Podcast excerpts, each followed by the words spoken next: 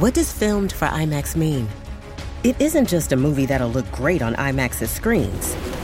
It means that hiding from a sandstorm feels like fear in every flicker. And every triumph is felt in every sound wave.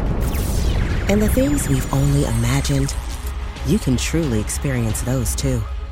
That's what filmed for IMAX means. Get tickets to experience Dune Part 2 now and IMAX's exclusive expanded aspect ratio. Survivor 46 is here, and so is On Fire, the only official Survivor podcast. And we have a twist this season. The winner of Survivor 45, Dee Valladares, will be joining us every week. We're going behind the scenes of the biggest moments, the how and the why things happen, and the strategy and analysis you can only get from someone like me, a Survivor winner.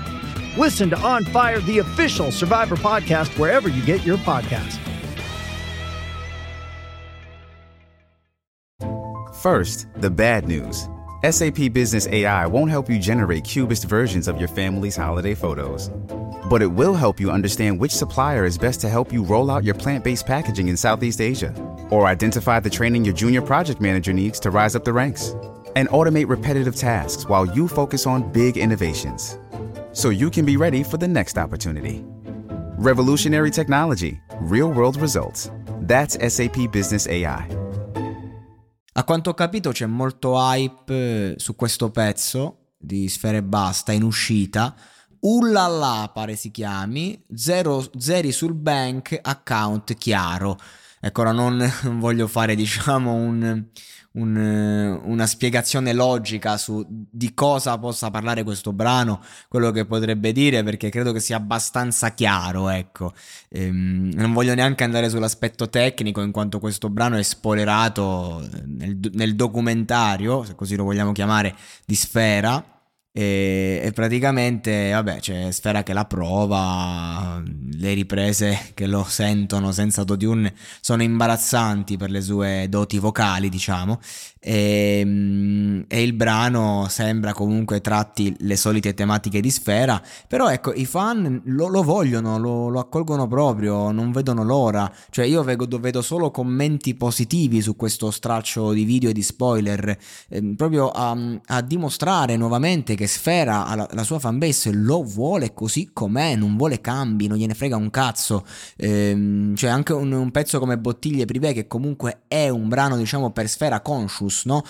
Stando ovviamente nel suo immaginario, nella sua superficie, non, non è uno che ti può, diciamo, mettere, mettere, non può mettersi a fare testi troppo complessi, perché questa è la sua anche capacità, eh, arrivare con poco, arrivare a livello melodico, cioè lui è uno che ti prende determinate melodie, determinate cose che sono sempre al passo coi tempi, che sono sue proprio e che piacciono alla sua fanbase ed è super streamato ed è super apprezzato e va bene così, cioè tu devi capire anche chi sei, cosa fai, poi se Sfera e basta, tra un anno si ferma lì e si mette a fare un disco in cui si racconta e basta, eh, magari sì, può essere anche interessante, ma se lo mettiamo su quel piano, cosa diventerebbe Sfera e Basta?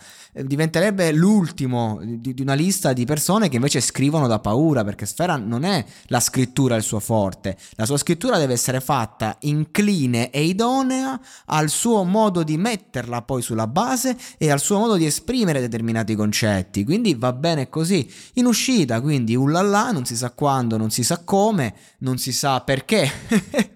Vabbè, eh, comunque Sfera c'è da dire che cazzo ti tiene bene in hype, nel senso che non è uno che è fermo, sì, non, non esce con un singolo da tanto, ma ha fatto le collaborazioni giuste.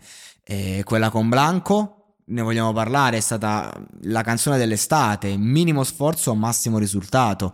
Era il fenomeno Blanco in esplosione e lui ci ha solo messo un, un, il suo, punto come è stato Salmo sempre con Blanco nella canzone nostra, ma anche tu mi hai capito con Madame, a me mi è piaciuta tanto, poi è chiaro che non è che dici sto a fare la, l'analisi del testo, però per quello che ti vuole raccontare Sfera, per quello che ti vuole raccontare Madame, è, è, un pezzo a livello di pop molto carino, molto interessante che io ho, ascolto con piacere eh, quasi tutti i giorni, veramente. è un pezzo che mi è piaciuto tantissimo. Non so neanche io spiegare perché. E Sfera è così. Sfera è uno che tu, se ti piace, non, non sai neanche perché. È facile che uno magari ti dica: Ma che stai ascoltando? Che è sta merda? Sì, eh, però è facile che tu magari ti l'ascolti e neanche ti chiedi il motivo. Ti piace e basta.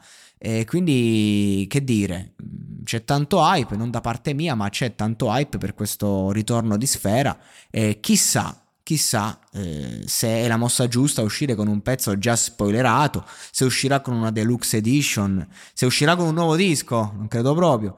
Però ecco, Sfera sta tornando e quando Sfera ritorna comunque eh, i riflettori si spostano su di lui e questa è una certezza da circa sei anni a questa parte. Segui i podcast di Voice sulla tua app di podcast preferita. E se sei un utente Prime, ascoltalo senza pubblicità su Amazon Music.